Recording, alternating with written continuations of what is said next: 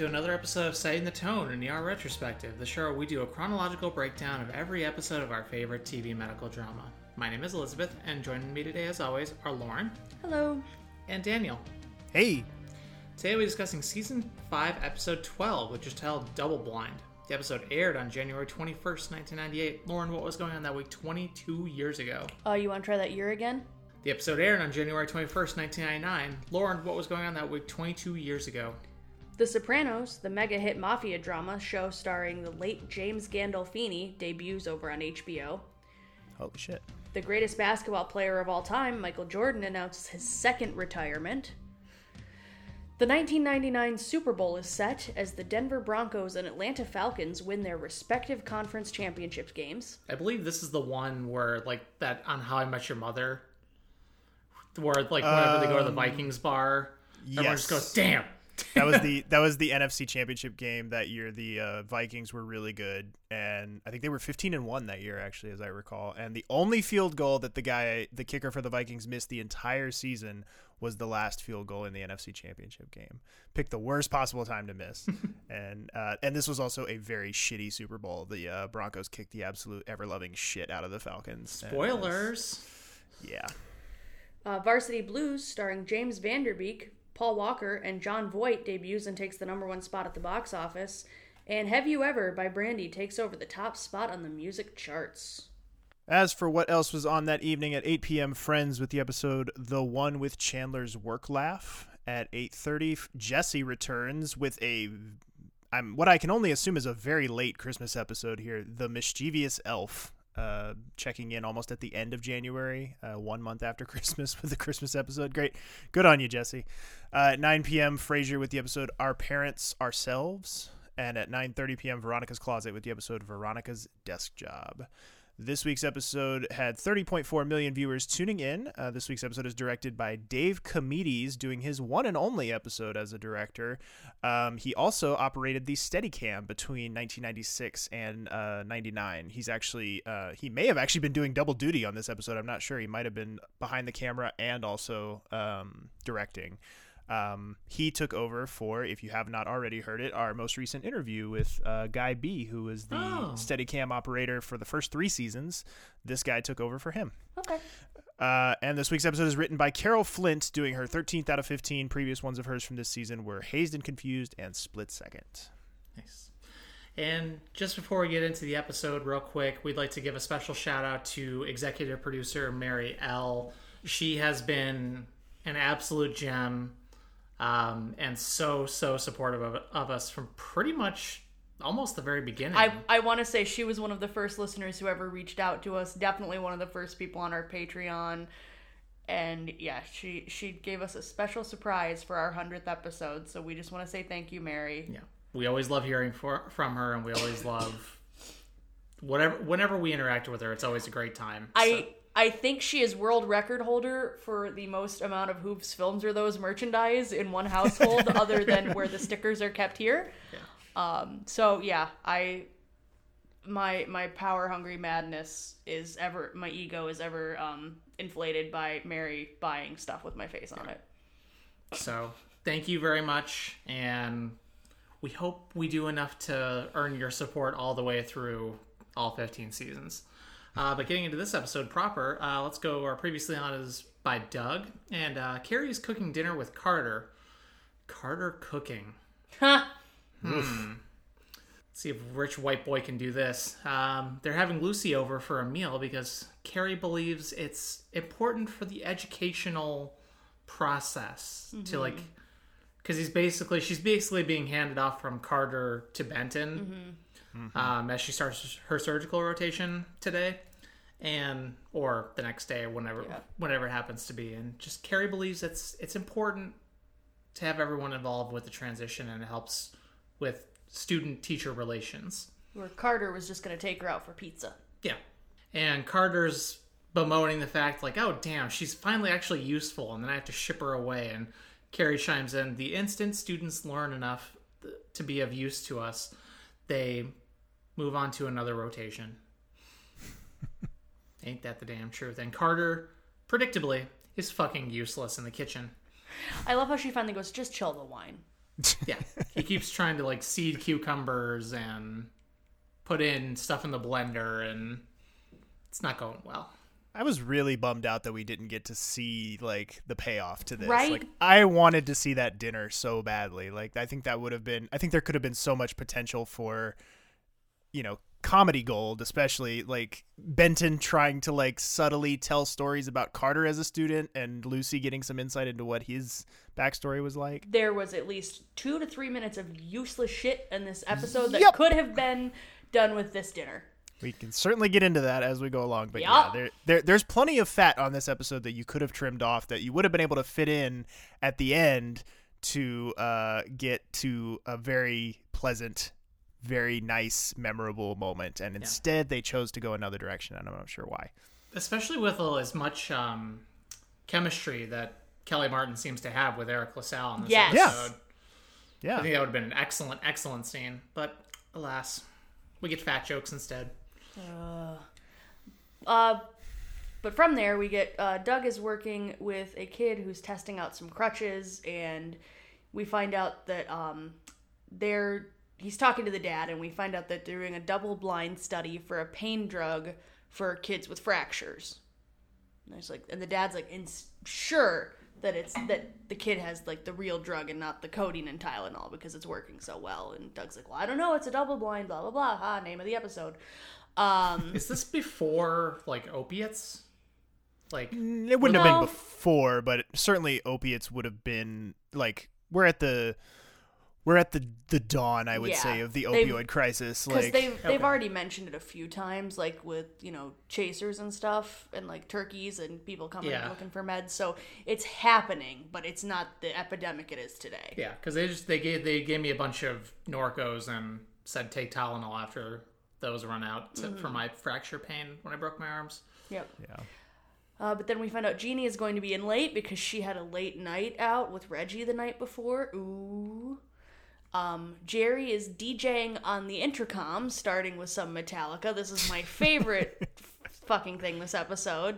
Isn't it Master of Puppets was the song? I have no idea. Uh, yeah, I think it might have been. I didn't but- clip it out because I didn't want to guess DCM. Uh, DMCA. I, I know. I, I kind Yeah. of wonder. Like, I wonder if this episode is harder to syndicate, Mm. or, or or maybe cost more to get put on a, a DVD set than other episodes because they have. I mean, I don't know. I don't know what it, the difference is with the music rights as, as if it's part of a um, soundtrack or if it's diegetic. Like if it because here it's it's intended to be diegetic. It's played over a PA system. So, but I'm I'm sure Lauren has thoughts. I don't have thoughts. I studied this, and let's see what I remember. My music, uh, my music business kids can yell at me for how wrong I am. So basically, um, in general, it's likely just going to cost more because when you're buying the episode, when you're buying the rights to the song, you're buying the rights for the episode, which Right. is fine. But within that, distribution. Right, there are separate licenses that you get that have become more common because back when music uh, supervision and music um, addition into TV shows was becoming popular, we weren't necessarily having the box sets of VHSs. We weren't Right. necessarily having the DVDs. We weren't necessarily having streaming. The most they had to worry about was potentially syndication. So they might factor that cost in. But now the um, the contracts today, at least from back when I was in school, you know, seven years ago, it was becoming more of a commonly negotiated thing to say, okay, you you're paying this much to use the episode or to use the song in general. You're paying this additional fee in order to get it placed if you want to use it for the um for like distribution rights and that's why the wonder years had such a problem was because they paid for the original air use of the songs Right. but in those original contracts it was never negotiated for distribution so that's why it was going to cost them so much to go back and have the original music put back in and that's why Yeah. everybody got so mad about the fake songs that were put in for Oof, these streaming yeah. Those so were bad. that's that's the gist there's my college education put to use i don't get to do that that often but yeah so that's the long-winded answer to your question is this probably did cost them more Yeah. Yeah. So part of me wonders if that's why it took so long to be streaming somewhere. Mm. Was not only this song, but like Yeah, certainly there's a Green Day. variety of stuff. Like we were streaming on Hulu and it was Metallica. yeah Right, yeah. And and we were talking about that when Green Day popped up that that Yep. was sort of them dipping their toe into the licensed music arena that they would really kind of jump head first into once you get into the But- later seasons. But yeah, I don't believe diegetically versus straight up soundtrack would make a difference. If it's playing, it's playing. Yeah. Okay. Yep. Uh, but then Lynette comes in and you know says, "Oh, is this Metallica?" And Jerry goes, "Oh, I didn't expect you to be a you know metal fan." And she goes, "I'm not. This isn't allowed in my house. That's how I know." but she's talking about an STI presentation and little like mini session she wants to do through the clinic. And Carol's like, "Oh, uh, okay, uh, what?" Completely blindsided by this. So that's going to be another through line for this episode. And Mark is coming down the L steps. He runs into Anspaugh, and they're talking about the NASA offer. So I guess this was a real thing.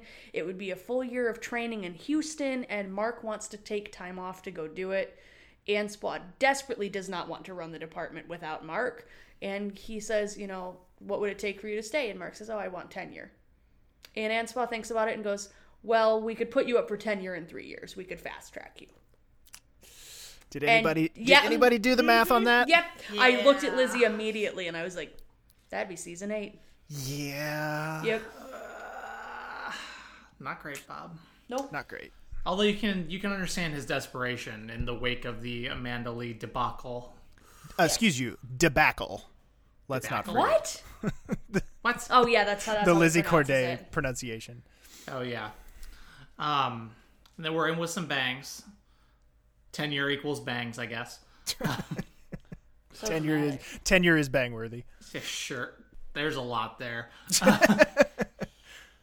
uh, Corday is showing Lucy around because you know Corday's the intern, Ben's the resident. So um, now we have a now we have a lovely med student. Um, Corday and Lucy also have an excellent rapport Yes. with one another. Um, maybe it's because they're letting her like be a doctor. Mm-hmm. They're like letting her stre- stretch her wings and like they're asking her stuff like more complex stuff that someone with a mind like Lucy seems to would have a better grasp on. And she's not being just talked down to the whole time. I know, and she doesn't even have her little computer, so we're really proud of her here. She's do- she's doing well. Her Not palm doc. her palm doc, yes. Romano sees them and says that he insisted she get a decent student, but so she, so she has help with the scut. And Lucy just very cheerfully says, "I live for the scut." So, um, I suppose, hey, she knows she's a she's a third year. She knows she's a third year medical student. It's gonna be her life. Um, and uh, she's trying. Uh, she's trying to get in on a good. Well, is Corday trying to get her in on a Romano good surgery? Romano is trying to get Corday on a good surgery. Ah, I'm sorry. Why I ne- I always do this when there's more than like three characters, is I keep using pronouns without actually clarifying who's who. That's fine. So yeah, Romano is trying. Yeah, and he's trying to get uh, Corday's fellowship reinstated. Hmm. So, and they make a joke about after he leaves. They make a joke about uh, Romano only staring at women's breasts, as far as Corday knows. Oh boy. Oh boy. About time we address that, isn't it? About time we address uh, Romano's proclivities for sexual harassment. This definitely won't make people act out of character in any way whatsoever and won't be frustrating. Uh, we go from there. Uh, Doug is talking to Carol about uh, grants applied for the clinic and how she's the boss to approve what is applied for, not Lynette. So the power struggle continues in the Hathaway clinic. Uh, Jerry's still doing his DJ act, trying to reduce stress in chairs. Uh, here it is, folks. The uh, unfortunate bit of business here at the beginning of the episode. Uh, our first trauma: a 36-year-old woman, uh, clearly overweight. They're making a lot of jokes about it as they get the gurney in, uh, talking about needing a winch and other such things. Um, we find out that paramedics are being added to fire trucks, which uh, makes no one happy about the change. Uh, Doris, I believe, is uh, Doris actually gets quite a bit to do this episode. it was kind of nice. Um, so yeah, this is this sucks. Let's just say it off the top. This whole little we're gonna have this here, and there's another. There's a little bit more in just a moment as we will circle back to. Uh, this sucks. It's stupid. It goes nowhere. It means nothing. You could get rid of it, and everyone would be happier and better. And there was something about a fire here too. Like not only does she have allergic reaction, but she has a. There was something about a fire because the guy comes in. One of the firefighters has like singed mustache, so it means smoke inhalation. Right. Yeah. Yeah. And I think that that little bit of it is the only part that matters. Right. And they could have the- framed it. it's barely even framed in a cohesive way. Right. Yeah, that little bit th- that is the part that you are um that you should pay attention to or that you that you really need to pay attention to for later in the episode. And yet that's the bit that they kind of just brush past so that they can go make more fat jokes in a Yeah. minute. And that's what sucks because it's like if you're going to do that, which I would prefer if you didn't, but if you're going to do that, at least make it worth it. Like at least make it count narratively. At least make there be a reason why and make somebody learn something from it and they don't do any of that. This is just for fun, and that's what sucks. But I, like I said, we'll circle back to that. Uh, we go from here to Carol uh, working with an elderly man who passed out and fell. Uh, his home aide found him and brought him in. Uh, we find out that he's end stage pancreatic cancer, which he says, I keep hoping end stage means it can't get any worse. Uh, yeah, this guy's real pitiful, but very good though. I really like I, I like his character, and I like this actor a lot too. We'll get into that in just a second too.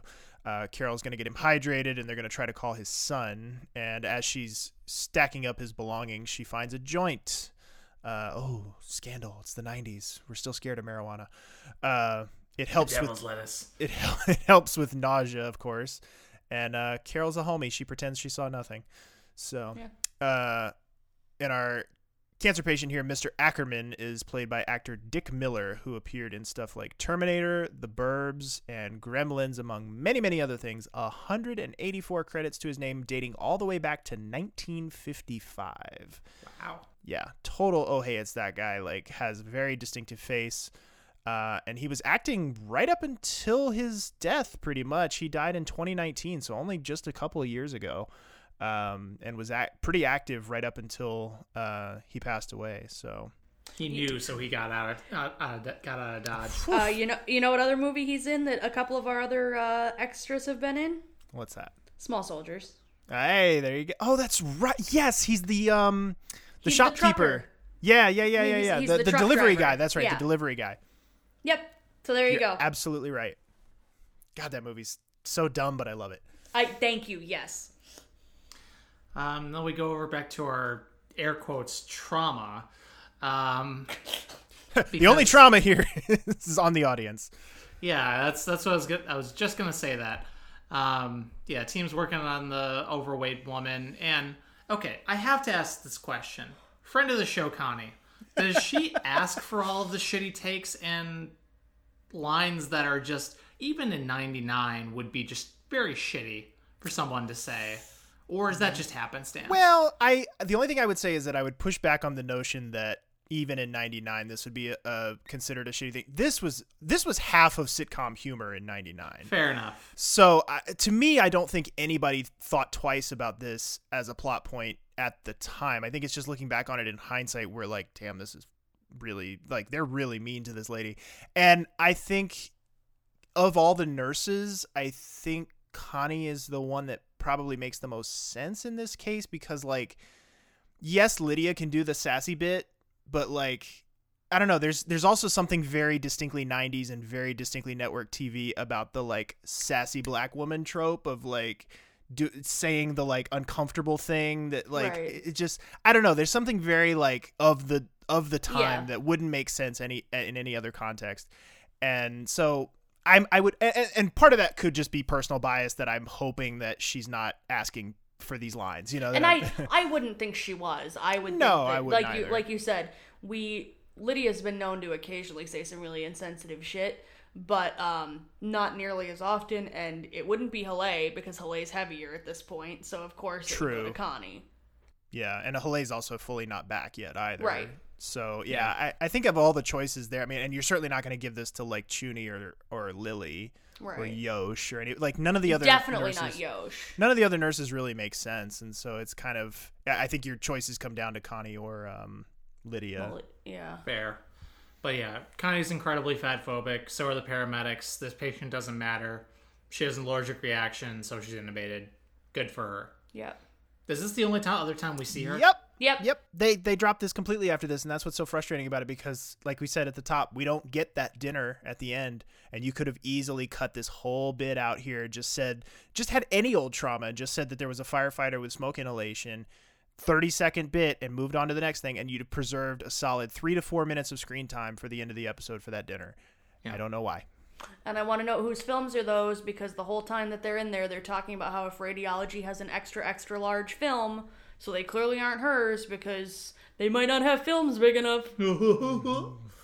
I'm so this makes me so mad. And like when they say, "Oh, you know, I bet she's, I bet she's 275," I'm like, no, no, that's the way they have her bulked up. She has to weigh way more than that because I was gonna say because I'm six foot and two hundred and seventy right, pounds, and I'm nowhere near right. Like this woman. So unless she's my height in 275, that would be Even that it wouldn't way. be that much. I, I I would look closer to. Nope, I was about to do another Grey's character reference. God, I can't stop. I was gonna say I'd be closer to Bailey Okay. if I was 275, probably. But even she's smaller Yeah. than this woman Yeah. Anyway, in terms so of it's figure. it's bullshit. It's bullshit. It's bullshit. Daniel was waiting for me to go off on it, but he did it all for me. He knew I was going to be furious this episode because yeah, this is a waste of space, waste of air. Our characters are all so much better than this. Come on. Ne- needlessly mean. Yep. Cruelty is not often one that they go on with on this No. show, and when they do, it just it sticks out like a sore thumb, and it's awful. Well, this thing doesn't matter, so let's move on. Uh, so then we go on to Mark is talking to Carter and says Carter needs to go teach a patient doctor class on how to take H and P's for second years. Carter says it's bullshit and that he hated the class when he did it, and Mark's like, "Well, you get to hate it from a whole new angle now." And Carter asks if Lucy gave him a bad evaluation. Mark replies that it was a fair evaluation.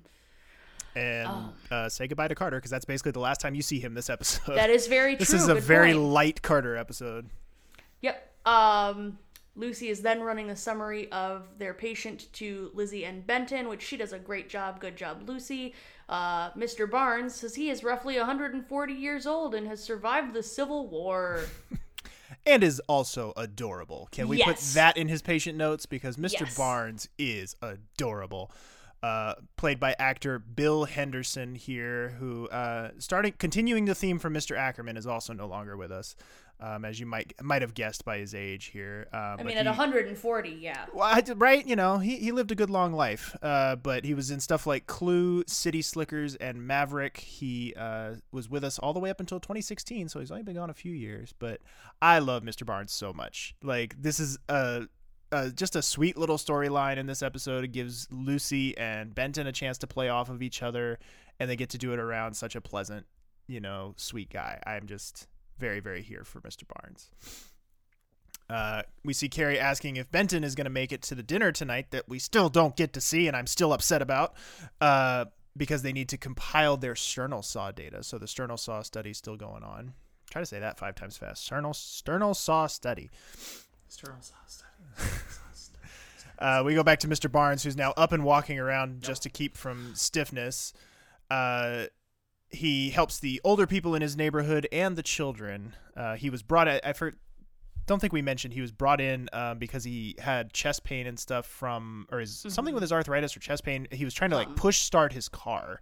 Yep. So His rheumatoids were acting up, I believe. is what he yeah. And I can't remember if it's here or later in the episode, but Lucy points out that the registration on his car was from 1956. It's later, yeah, but Yeah. still amazing. Yeah.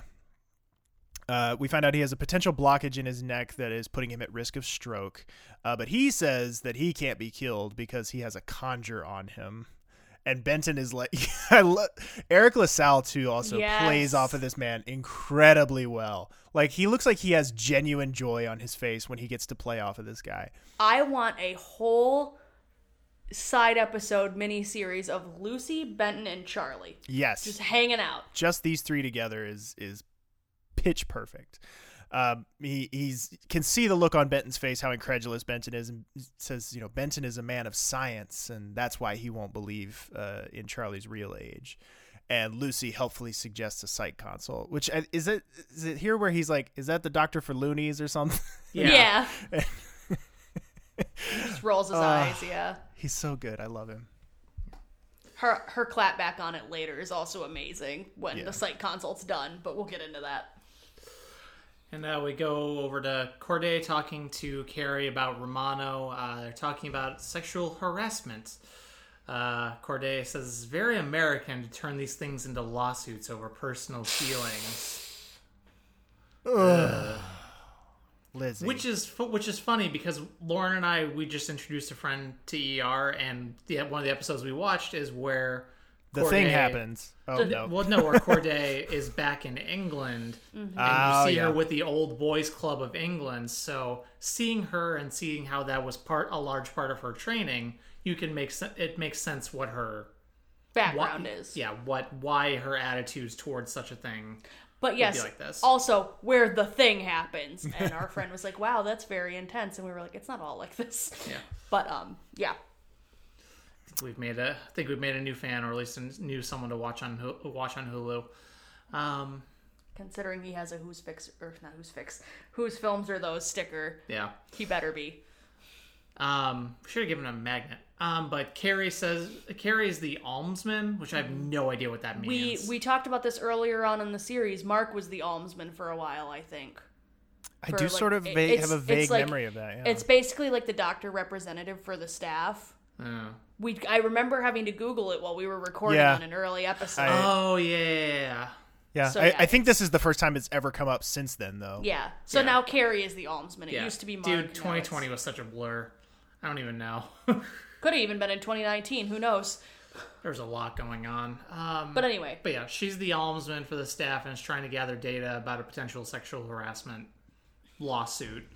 Um, we don't hear who filed the complaint, but they will be prohibited from working Romano and with Romano and vice versa. So you could probably wager a guess. Does anybody hear that? Is that the uh, the already limited time of Maggie Doyle on the show coming to an end? there is there is a part about that that I want to talk about when we when we get there. Um, but then Joy brings Ricky back in. He's constipated and hasn't had a bowel movement, and I believe it was three days. And she she wasn't able to disimpact him at home this time, which she is usually able to do.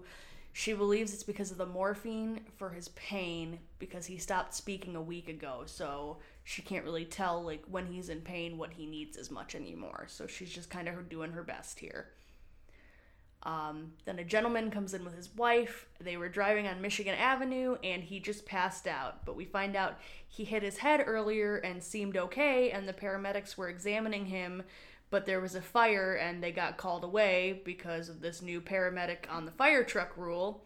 And Mark asks uh, Jerry to find out which unit responded. It seems like a flaw in the system, does it not? A little bit. A little bit. A little bit. Uh, and Carol is talking with Joy. Uh, the respite care has been super helpful. She's been able to take a shower and take a nap.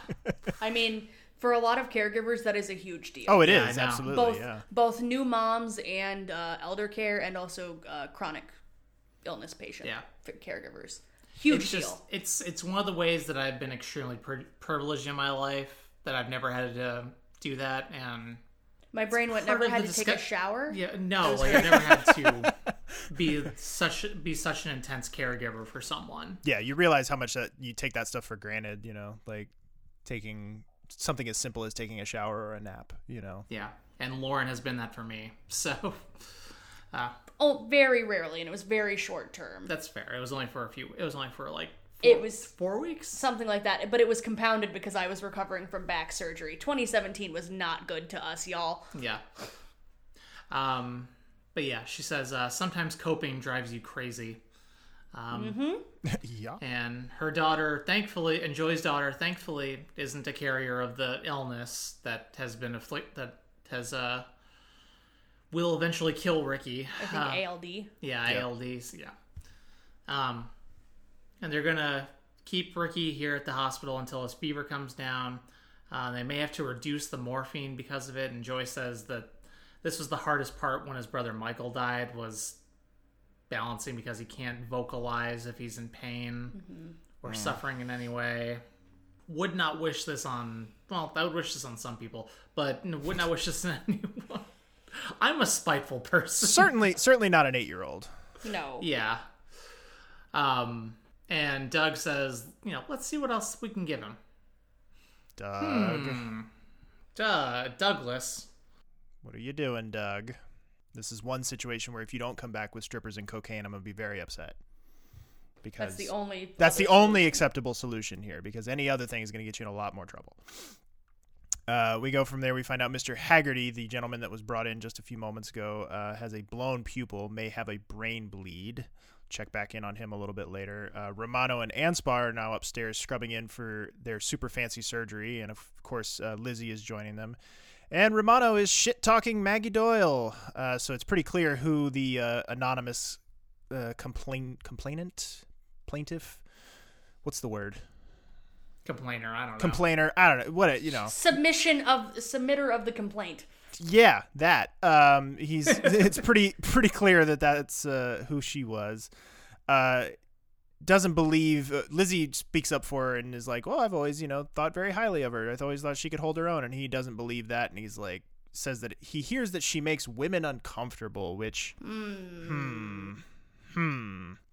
Uh, and we hear from Anspaugh that she's being considered for chief resident, which is news to not only Romano but us as well. Because have we heard anything about Maggie in like a season?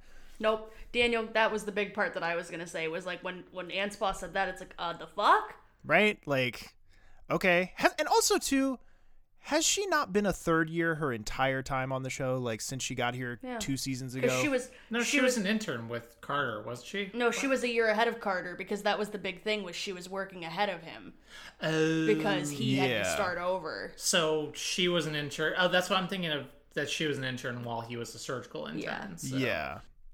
Yeah. So, hmm. We will. yeah. We will I hear more about this. And also, Maggie Doyle would not make me un- well, well would make me uncomfortable, not because she's a lesbian, but because she's a Blue Lives Matter Gun gun gun nut. Yeah. Um, but I want to say we need a, a friend of the show to do a timeline of Carter's goddamn rotations, please. I don't even want to know. Which Daniel, that's something I want to talk about in the book report because they do bring that up. Oh, and, yeah. Oh my god! Like I need, I need a graph. Yeah. The length of Carter's rotations are a, a hot mess. is it like a Pepe Silvia t- uh, style? I don't know what That that, that, means. that might be what it the, the deteriorates. always sunny. the the the re- the, the red Day. yarn all over Oh, the, the you. bulletin board. Yeah. Um. Yeah. It's a it's just a hot mess. But we go from there. We see uh, Mark talking to a neurologist during a trauma during the trauma on Mr. Haggerty. Uh, where he's about to do a burr hole in the ER uh, because Neuro has declared they won't operate without further consult.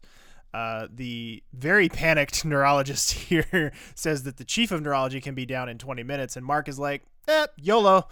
Like, we're going to do it We right just- here in the ER. We just scolded a dude for trepanation a few episodes ago, but here we go.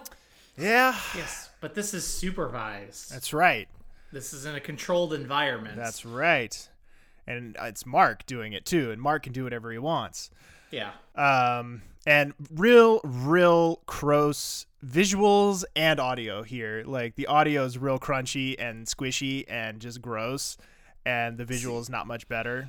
See, maybe I'm just used to it from watching Grey's Anatomy so much recently because there fo- there's a lot of focus on neurosurgery, and they do a lot of this shit. So I'm like, whatever. Yeah, This is tame compared to some of the shit they show on they do on Listeners, show. if you want us to stop accidentally turning this into a hybrid Grey's show, please let us know. It's just on our house all the time, so I'm slowing Daniel, down. we don't- What we about, don't care that- what about the listener? What about me? I have to sit here with you. we don't care about you. We care about our listenership. So Wow, wow. The truth comes out. You know, it Only comes it only out. took Wow. 103 episodes, but it finally All right, came out. uh, It looks like we're stopping at 103. uh, sorry, guys. But yeah, no, seriously, if you guys want us to stop dropping the Grey's Anatomy shit, let us know. It's just, it's on in our house. It's it's also all the time. now that it's so ingrained in my head with how much I've watched it It's not your chief medical show anymore. What? Or it's now it's your chief medical show. I mean, my current one. We're talking about still ER is still my favorite, but it's a trashy soap opera that still like will have parallels, especially as we move into the later seasons Fair. when ER tries to copy them poorly. They're just trying to survive. No. Uh, but yeah, so getting back to the Mr. Haggerty's drama, the pupils are equal and reactive. Mark's Mark did his job. Yeah. And uh, Doug asks Mark how to account for a broken bottle of medicine from the study. He says the the powder, because the medicine's like a powder that you mix with liquid with water or something like Yeah. that to uh, make your pain relief medicine. Um, it says there was powder in the envelope, and Mark says they won't use all the envelopes anyway, so Doug just needs to make a note of it. That one of them was busted. Yeah, Uh, that's fine. That's yeah, nothing sus about that at all. Um, Daniel, don't laugh at me for my current slang. I can be hip. Uh, Amoongus. Mark is sending Mrs. Haggerty up to the surgical floor to wait for her husband. She can't hear what Mark is saying because Jerry is still DJing right next to them, and now he's got dumb sunglasses. We, And- we love our Jerry. We do. We find out this is because he's like planning to DJ for a wedding and he's trying to practice. I'm here for Um, Of course he it. is. The, the, Yep. the legend of Jerry just grows. Yep. Can we have Abraham Benrubi be the DJ at our wedding? Yes.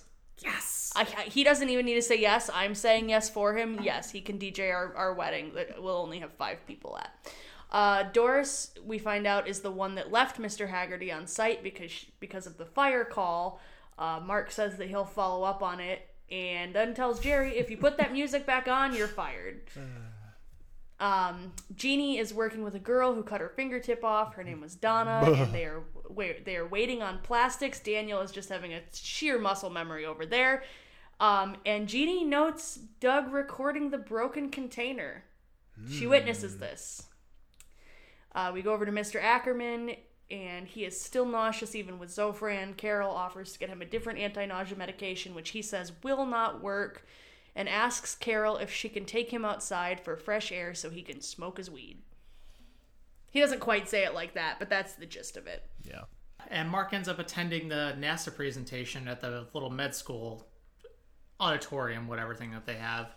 Uh, there's lots of candidates for the program, and uh, Doris shows up and pulls uh, Mark right back out of the presentation, freaking out about being pulled off active duty and formal investigation. And I just want to tell you that mm, contraption that that dude was in for Yeah. the demonstration of like the different like It's so So- stupid looking. The zero G or whatever. yeah is just what It's so stupid looking. Because I guess they want to test like the effects of like muscle mass lot reduction in long term space. Yep. So like people on the space station who have to be like helped out of their capsules when they return to Earth because their muscles are so weak. It's like the the Martians when they come to uh, Earth in The Expanse. Yes, but on a small scale. Yes. So we go from there back down to check on Mr. Barnes, who uh, challenges Benton to an arm wrestling match for the uh, right to have surgery. Uh, he wants the surgery, even though Benton thinks he's too old.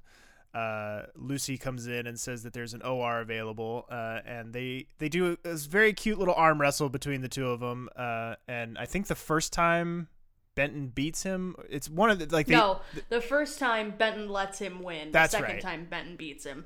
But I also want to note that he's like, well, I cleared, I cleared your god. He doesn't say goddamn, but he's like, I cleared your uh, your psych eval. And Benton goes, yeah, well, you didn't tell him that you were at Appomattox. it's so good. I love Benton with this man. I lo- I just want a whole show with the two of them. I feel like I feel like we haven't gotten a ton of Eric LaSalle lately. Like I know we've gotten some Reese stuff, Mm-hmm. but I feel like he has like and I'm excited now, you know, that, that as much as I'm sad that Ben Day is over, I'm really excited that we just get Eric LaSalle shining again and Yeah. just doing shit like this. Yeah, and it's it's kind of rare that Benton uh, gets to form a connection with a patient like this that isn't like somber. You know, like Yeah. this is a happy connection he makes with this Yeah. patient. Like, And I I want to point out look how much he's grown. This Yeah. is so far from season 1 Benton. Let's just take a minute and and applaud our boy. yeah, acknowledge him. Uh, we then see Mark is talking to the paramedics chief over the phone, insisting that he knows Doris and that she just needs coaching, not a formal review. Uh, you know, so he's sticking up for his girl, sticking up for Doris here. We we appreciate that. Yep. And a woman comes in asking for Doug. Uh, it's Heather. It's a lab tech. A very sultry lab tech. Mm-hmm. Uh, brings the chem results. The powder he brought down. It was negative for codeine, so it is the mir- the miracle drug, whatever it is. once again, straight out of the uh, "Why did they bother?" department, uh, they brought in Heather here, all the way back from season three, where she made two brief appearances, uh, and this is her final appearance. So two years after the fact, they decided to bring this poor woman back in for you know an afternoon of work, and then we're like, "All right, we're good. Never need you again." Well, because she also asks if he's back on the market, to which he does the Doug. no. Shuts her down right away. to Doug's credit. Yep. Because Carol interrupts and is giving Doug Ricky's new vitals, and Doug is panicked that Carol thinks it was something more with Heather, and he immediately was like, "That was nothing. That was nothing. I swear, that was good. Look at my hands; they're clean. We're good. Cool." Um, and Carol also then goes over and apologizes to Kerry for the use of the lounge for the STI panel that Lynette is running. And Kerry's like, "Oh no, it's fine. I was shown the proposal last week. I think it's great." Like, go for it. Fine. The staff can gossip somewhere else for an hour. It's great. Um, and then Carol goes into the lounge, and it's all black women with Lynette. And they're having a great conversation. They're having a dialogue. They're doing exactly what the panel should be. And Carol decides she's going to chime in with total wet blanket energy. These women all stop in their tracks. The shot of them all turning and facing her is the best thing I have ever seen all and it's just, all that's missing is the record scratch noise. Yeah. yeah, and it's just it's so good. And Carol's just like, okay, I'll leave you to it. Does the like Grandpa Simpson like just grabs her hat back out the door? Yeah. So holy shit. Um, when we when we get to the the last bit for this um for this topic, I wanna I I have words. All right. Well, we go from here back to Jeannie's patient, where the plastic surgeon has finally come down to check on the little girl with the finger issue. Uh, turns out they can't restore the fingertip, too far gone. Uh, but he says that they can do the procedure to cover the injury right away. Uh, and our plastic surgeon here is played by actor Carl Lumbly, who appeared in stuff like Men of Honor, uh, the TV series Alias, and he was also the voice of Martian Manhunter in Justice League, the animated series. Hundred- I, I just thought it was funny that Martian Manhunter came up in like an episode like one or two ago, and here it is again, coming up again. So, why Martian Manhunter would come up twice on an ER podcast, I have no idea. Well, yeah, because Jeannie was dating the Martian Manhunter there for a minute there. was that Greg? Was that uh, Obama? Uh, that was Obama. Obama? Yeah. yeah. it's a It's Obama. Yeah. He is officially revealed in Zack Snyder's Justice League to be the Martian Manhunter. All right, his so then it's three times on an ER podcast we've brought up Martian Manhunter. Uh, but uh, he, Carl Lumbly here has 120 credits to his name, and he's making his first of two appearances here as Dr. Baker, which I don't think we get his name here. We get his name a little later in the episode, but we see it on his jacket, but that's about it. yeah. Uh, and Jerry is now playing not rap at the desk. He has shifted over to Major Tom by David Bowie, uh, which. Uh, has kind of an interesting effect on Mark with all the NASA stuff. Like he has kind of a mm-hmm. pensive look to him about it. And it, it gave me a moment where like I kind of wish that this NASA stuff meant a little bit more to his overall story arc, like because it really doesn't. This is very much a mm-hmm. footnote in Mark's grand story. Uh, but the way that this music and it's such a cool song and it's such a nice song that mm-hmm. I kind of wished it played more into his story, and I wish it kind of had a greater effect on him as a person. Because when we get to you know the the stuff in season eight, like I think that could have been a cool sort of mm-hmm. like you know he you know uh, his spirit you know ascended into space that kind of thing like that kind of like his spirit like not, not not like in a sci-fi sort of way but just sort of Yeah. like that that would have been more a part of his character that he had this fascination with space and he always wanted to go beyond just a doctor Yeah, I love earlier when the guy goes, you know, we all talk about like space and blah blah blah, and you know, there's all these like cliche reasons people want to do it, and he goes, "You, sir, who came in late, Yeah. who are you, and why did you want to do it?" And Mark's like, "Adventure, the vastness, yeah adventure." Yeah. like it, it clearly Um, has some sort of re- resonance for him here and I, I know that part of his reaction to this song is him coming to terms with the fact that this is a silly dream and it's an old dream and it doesn't mean as much to him as it used to but there was just that brief moment and it's part of it is just anthony edwards is so good but part Yeah. but there was a brief brief moment there where i was like man i wish this mattered more than it does because it Mm-hmm. really doesn't but But yeah, so Mark does yell at Jerry for playing more music, and then immediately a guy from Chairs comes out and goes, "Can you put Bowie back on?" Yeah, I for one believe that Starman is the uh, superior space ba- space themed David Bowie song. That's just because of how well it's used in The Martian. Yeah, gonna need a montage. It's such a good Montage. montage. It's so good. Uh, but Doug is giving Joy the magic medicine, and he tells her not to fill out. Bo- don't bother with all the forms in the envelope because Ricky isn't a candidate for the study, and she's like, "What the hell's going? What?" what? that, that that's never a red She's flag so she, she's so con- she's so like genu- innocently confused.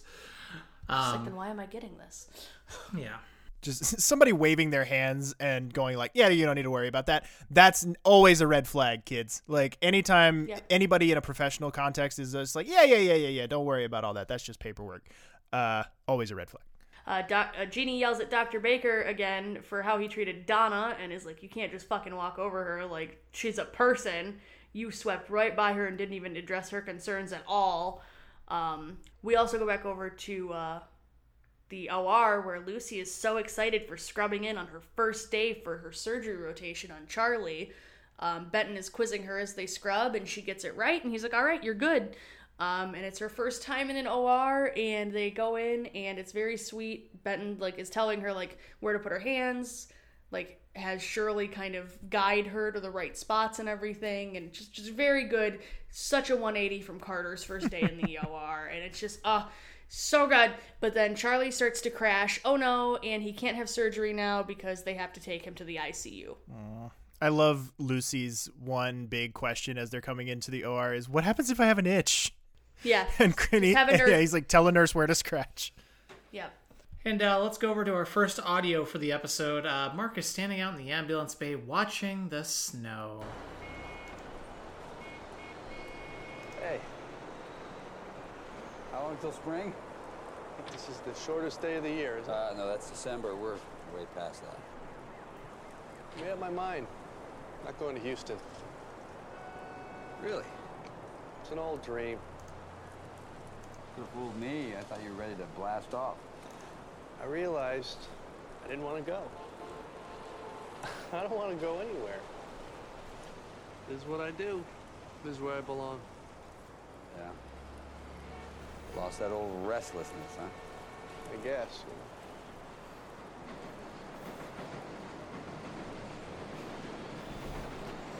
Coming in? Yeah. Come on in. It's cold. It's cold. Also, R.I.P. astronaut Mark Green, uh, tw- 1999 to 1999. we hardly knew yeah. ye. What- Also, love love the sound of the L tracks back there. So good. Was that was that the last organic Doug and Mark moment? I think it might be. Like we're gonna get obviously they're gonna get a like big denouement moment obviously after all the the events of the two parter that's coming up. Uh, we know that, but like, was this the last time we get to see the two of them just shooting the shit at work and like having a normal one? I think so. Maybe. Also, Oh God, I didn't even I- think about that. I hadn't even realized. I was thinking about this when we saw this scene. I was like, we haven't seen them shoot hoops in forever either. haven't, been haven't seen the hoops in I don't think at all this season. Maybe. Right. Yeah. They're still But there. yeah, They're I think- present in later seasons. So I think this is the last big organic Mark and Doug moment because from here on out, you're gonna have the fallout from. Yeah, it's gonna get real messy real you're gonna- fast. Yeah, with- you're gonna have the build up and fallout from Doug's departure events. yeah, and And then Mar- and then he's gone. Yeah. Hmm. That's a bummer. It is. I'm, I'm glad, but I'm glad we glad. I'm I'm glad that we grabbed that audio though because it, I think it's important to note those little moments because that's what's so great about doing the show in the way we're doing it is that Mm-hmm. you know obviously the stuff that sticks with you is the stuff that is memorable. You know, it's the stuff that it's it is that conversation the two of them have by the lake just before Mark or just before Doug walks out the door for the last time, and this is not a moment that anybody would ever point to or ever talk about or ever because it it, it it revolves around this uh, dead end storyline of Mark flirting with a career in NASA that lasts two episodes and means nothing, and yet it is. It's probably the last organically real moment between these two really good friends who very very soon are going to have to go their separate ways and nobody would ever spend more than 10 seconds talking about it unless they were doing something like this and going through everything with a catch. fine tooth comb I, yeah, I totally wasn't even anticipating that aspect. I wasn't it. either. just I, like, I oh, did not mark that down in like, my oh, notes, it's- but then I just started thinking about it as I was listening to it. I was like, wow, this is a really nice moment. Oh shit, I don't think we have many more of these left. Like, yeah, we just hadn't we just hadn't had a good Mark and Doug bro moment in a while. Yeah. So I thought, Does the basketball come back? I know it's not yeah, gonna be does. with Mark and It Doug. does. Yeah. trust me, yes, it does. it, everything that I've heard is that you know, obviously the the whole reason that the the basketball even became a thing was because of Clooney, that he was Right. always playing it on the set, and so obviously when he left, that became less of a, a thing Right. and I would imagine I would imagine given how you know reverent this show is to its own history, I would wager to bet that they left that in as kind of a tribute thing to him going forward. Like they kind of just continued to write that in as kind of a nod to their mm-hmm. friend who was no longer Of around. course. Because there's really I no other purpose dis- for it. I have distinct memories of Mark talking with Carter while shooting. Oh yeah, about, well there's a very about the events later in season seven and eight. Yeah, I mean, I think it's Orion in the Sky. I want to say Yes. opens with Yes. Mark playing basketball. So I mean, it, it's definitely Yeah, still you're right. Around. But um, It's just been so long that we've seen it, and it was such a constant plot device early Yeah. on that I was just like, uh. yeah. All right. But uh, we go from there. We see Carol telling Lynette uh, that she feels like she went out of her way not to involve her in the uh, STI support group or what? What were we? Panel or whatever, they were calling yeah. it. Uh, Community outreach. Yeah, Yeah. and and makes note that it was only black women in the room. Uh, which Lynette defends uh, her position that you know women talk more freely among their own, which you know Carol comes back with a lot of whataboutism of like, well, Vietnamese women have this, and Hispanic women are this, that. You know, it's like it's again that that Yes. zero sum approach to stuff of like, well, if black people are getting something, then everybody else, like, what about everybody else? And it's like, It's it's like the big problem with left Twitter, ex- with leftist Twitter. That's like it. If it's not perfect, it's not good enough, Hmm. yeah, okay. and it's You're, it's, you're, it's you're certainly whole- winning Jake over with this argument, so I want like, well no i know because but it's like because again it's like you know instead of looking at the good that's being done with what lynette has set up here Mm-hmm. and what it could become and what it could grow into and the trust in a community that's so often going to mistrust the medical establishment for Mm-hmm. very good reason instead of looking at the perspective of that, she's too busy being caught in, like you mentioned, the whataboutism, the things that are being excluded, the things that aren't being covered. And it's like, yes, but you've got to start somewhere. Yeah, and I, I think I would argue too that Carol's motivations for her whataboutism are uh, a little hollow because I and, and I could be just projecting here, but like I don't feel like, but I, I just don't feel like I believe or I don't feel like I buy that Carol is so deeply invested in the issues facing Hispanic and Vietnamese women at I so so. much as Yeah. she is motivated by the fact that she was uncomfortable being the only white woman in a group full of black women. Like That's that's my call. Yeah. I think it's more See- about her feeling uncomfortable and wanting Lynette to know she was uncomfortable than it is about her feeling like these other groups are being excluded. yeah.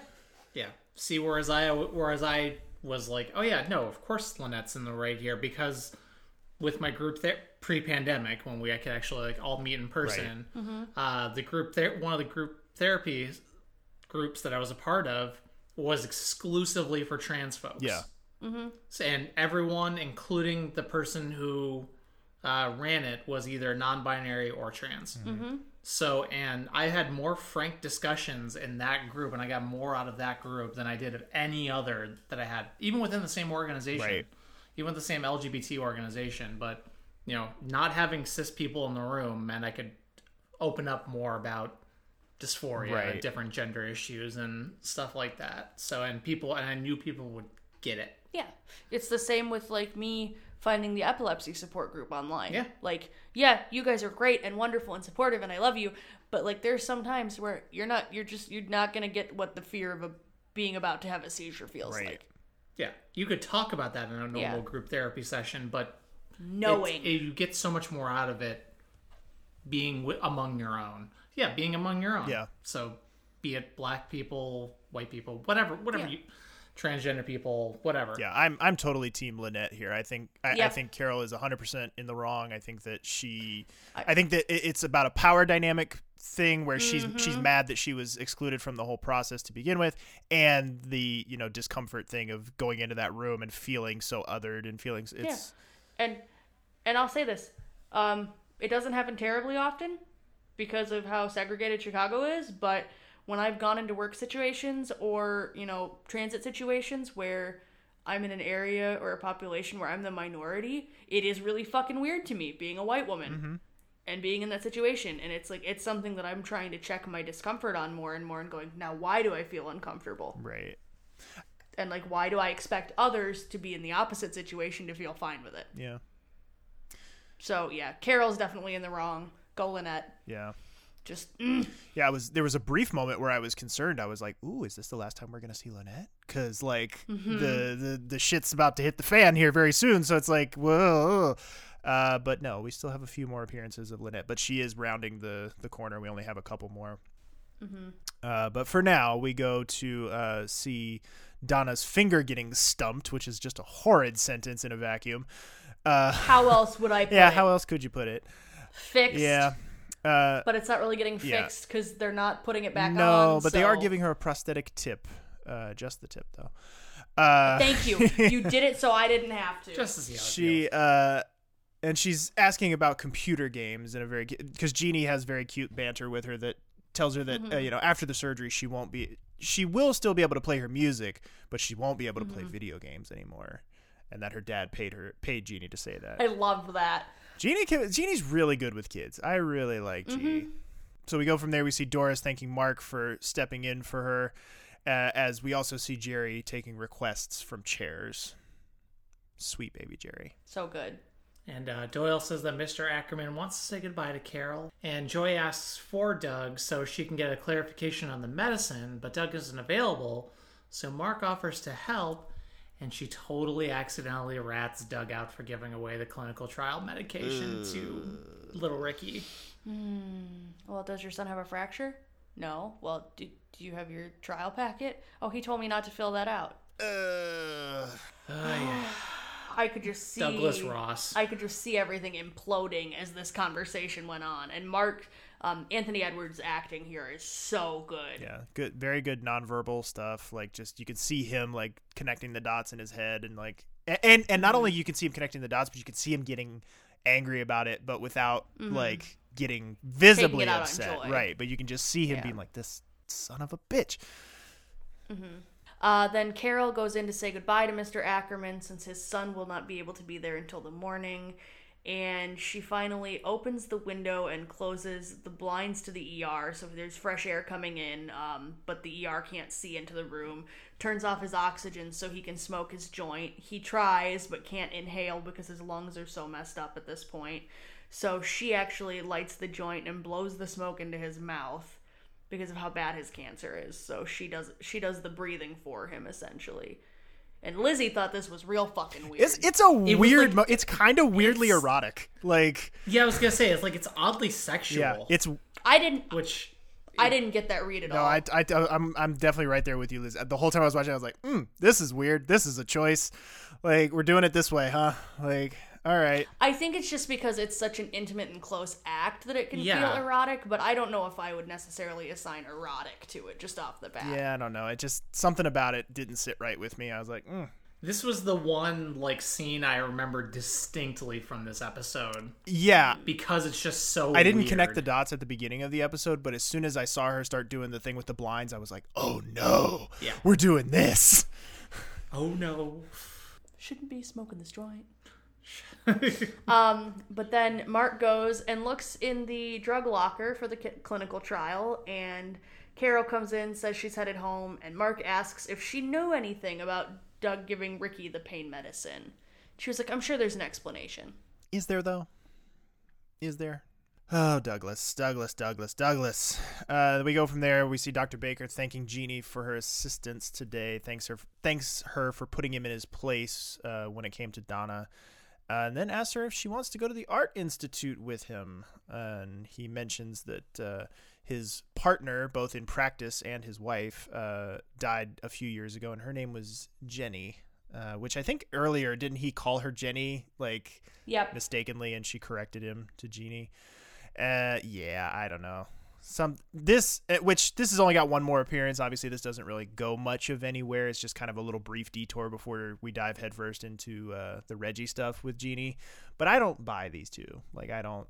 I don't feel any. I don't Nah. feel any spark here. This does not spark any joy. For one thing, I think he looks too old for her. Like Yep. he's he he Little bit. plays. I mean, I don't know exactly how old the actor is, but he plays like at least a solid ten to fifteen years older than her. And uh, let's go to our next audio clip here. Doyle is working on a gentleman in sutures, and Corday comes down for a surgical consult. You're a sweet angel. Called for a consult? Yeah, self-inflicted knife wounds. Quite a few of them. Mr. Michaels gave me a little suturing refresher. She's my angel. That is not what he was calling me before the Haldol. Belly seems benign, no blood in the urine, but these two needed two-layer closures. Good bowel sounds. Belly soft. Uh, I wanted to mention to you, I- I've been having a problem with Dr. Romano. Uh, yeah. Kerry spoke with me this morning without actually saying it was you. I'm sorry I didn't ask before dragging your name into it. Well, uh, I don't think I can be of any help. Oh, no sign of any intra-abdominal bleed. He's got another one on his back. We'll have to lift him. You know, I was hoping that Romano would cool it if I confronted him, but instead he threatened to blast me on my evaluation. Got him? Yeah. Dr. Romano can be volatile. Yeah, you mean he's a, a mean-spirited little power monger? that too. Well, the kidneys look fine as well. Oh, there's the Mr. Michaels I know and love. Look, um, Romano, he likes to push things to the limit. Guess he thought anything goes with the gay check. Well, I just hope you're not um, going out on a limb. He's a star. Self-respect's a bitch. Is it just me or does Lizzie kind of suck this episode? Yep, a little bit. She's a little bit of a sexual harassment apologist. A little bit. A little bit. Yeah, and I'm not. I'm not I think, okay with it. I think she's also a little bit in denial on just how bad it is. Yeah. Yeah, maybe that's part of it too, but I don't know. Like just that that whole thing of like, oh, you know, I hope you're not going out on a limb. He's a star. Who gives a fuck about him? He's a creep. Like, Yeah. I think she more means like kind of like the whole Vucelich situation, like watch out because he's you know not Well, necessarily yeah, you could be in right. the community, but but from a power dynamic situation that you know it's you versus him yeah, and he's well. you could be right. That, that I, I took a different read on that, but you could absolutely be right that it's more of like watch your ass. Like he's very powerful and he can fuck up your career if you let him. That whereas whereas I read it more of like, mm, he's really good. You wouldn't want to fuck up his career because that would be a loss to so many people. Like That's that's not at all. That's not at all how I read that. maybe it's just because I'm I'm so like disappointed in the way that she reacts in this episode. Like I'm so disappointed in the way that she approaches it. Um, but again, like Lizzie said, the the context of future stuff, you see kind of her background and you see where she came from. I mean, that's good storytelling that they give give context to Yeah. that. I think it's also kind of her why bother attitude. Like it's not going to come to anything, so why are you doing this to yourself? Yeah, but which uh, but also doesn't make a ton of sense either because she just went through that herself with her whole paper thing, with you know people telling her why bother publishing this paper? It's not going to change anything, you know, and her wanting to push back on that and be like, no, I did like even if it isn't going to change anything it, for myself, I still have to do this, you know, kind of thing. But but like you said with the whole old boys club, she might not equate the sexual harassment thing to True. being as severe as the busted True, system. true, yeah, I don't know. Because there's plenty of women today who still don't. Yeah. No, you're absolutely right. You're So- absolutely right. It's it's a very real depiction. And weird little footnote to this scene here: our patient, who you hear intermittently dispersed throughout there, Mr. Michaels, who has self-inflicted stab wounds. They kind of uh, gloss right over that. Um, he's played by actor Brian Turk, who appeared in stuff like the TV series Carnival, The Lost World, and AI Artificial Intelligence. And he passed away in 2009, in 2019, excuse me. Uh, I just wanted to, even though he's not a super memorable character, anytime somebody is in an episode that's no longer with us, I feel Yeah. like, especially these minor characters, probably nobody's ever talked about them ever since then. So I feel like it's worth a mention. Uh, Jeannie then runs into Reggie on her way out, and she says she can't hang out for a second night of shooting pool because she is going to the art institute, so she can't go out. I'd much rather go shoot pool with a handsome man than go to the art institute. What about going to the art institute with a handsome lady? Wait, cute lady. That could be a handsome lady. I love Reggie's. I love Reggie's reaction to her. Mm. She's like, "I'm going to the thing at the art institute." He's like, "Say no more," and leaves. Like he Yeah. wants no part of it. Yep, he's like, nope, I'm good. Yeah. I think I'd still rather go shoot pool just because I'd actually I actually enjoy pool. So Anybody want to go to the art institute with me? I have a membership. Just throwing it out there. uh, let's go to our next audio clip where the uh, I'll talk about this afterwards, but it's a little anticlimactic. But uh, Mark is talking with Kerry about the Doug situation. I am so pissed. I almost went straight to Anspaugh. What the hell was Doug thinking? Well, it certainly wasn't about county. If we were exposed for breaking protocol on a federally funded trial, They cut off research money and Medicare payments for years, not to mention that it's against the law. They brought me the study. I got him on board. Mark, given the implications, I, I don't think we have any choice but to handle this internally. Cover it up. Mm-hmm. Anspaugh finds out, he has to react. Nice position he put us in, huh? Mark, you're the key to the pain study cabinet. Doug, why don't you come in and take a seat?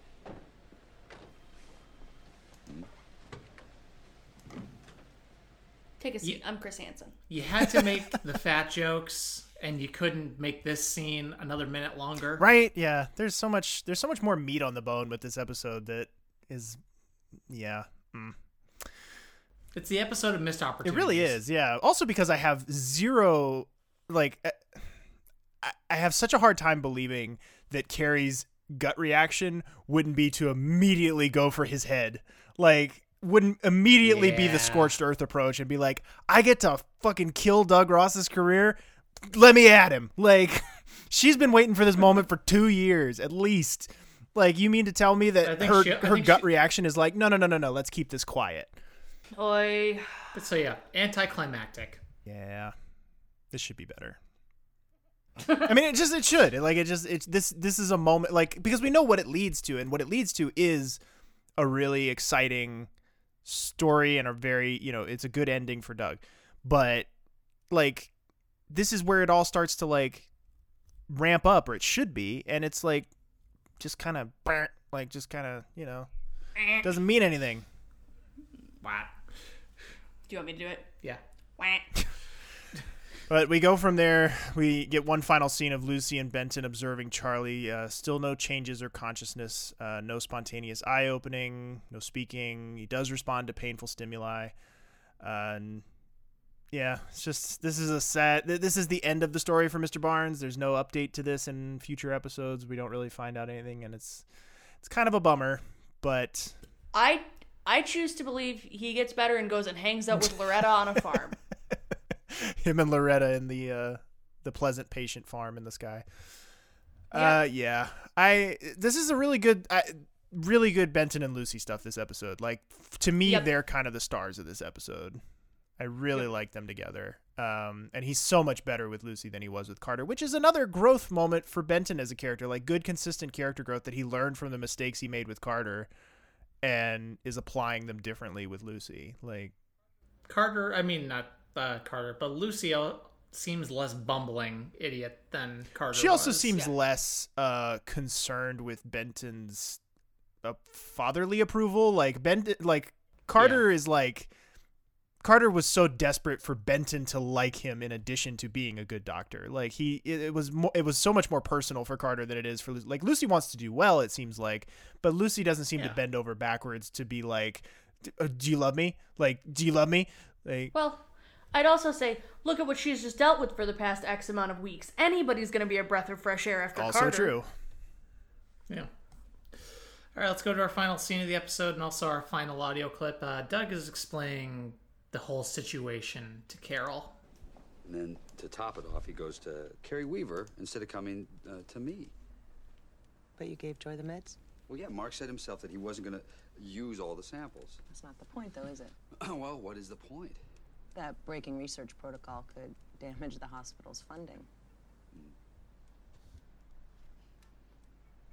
So you uh, you agree with him? No, I, I see their point. You know how sick that kid is. Yeah. But that decision could have a much larger impact. Right. The hospital is only at risk if someone goes out of their way to report me. And believe me, it kills Kerry Weaver not to be able to do that.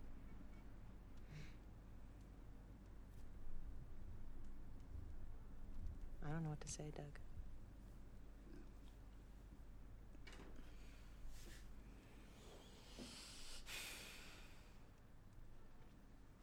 Doug, don't walk away.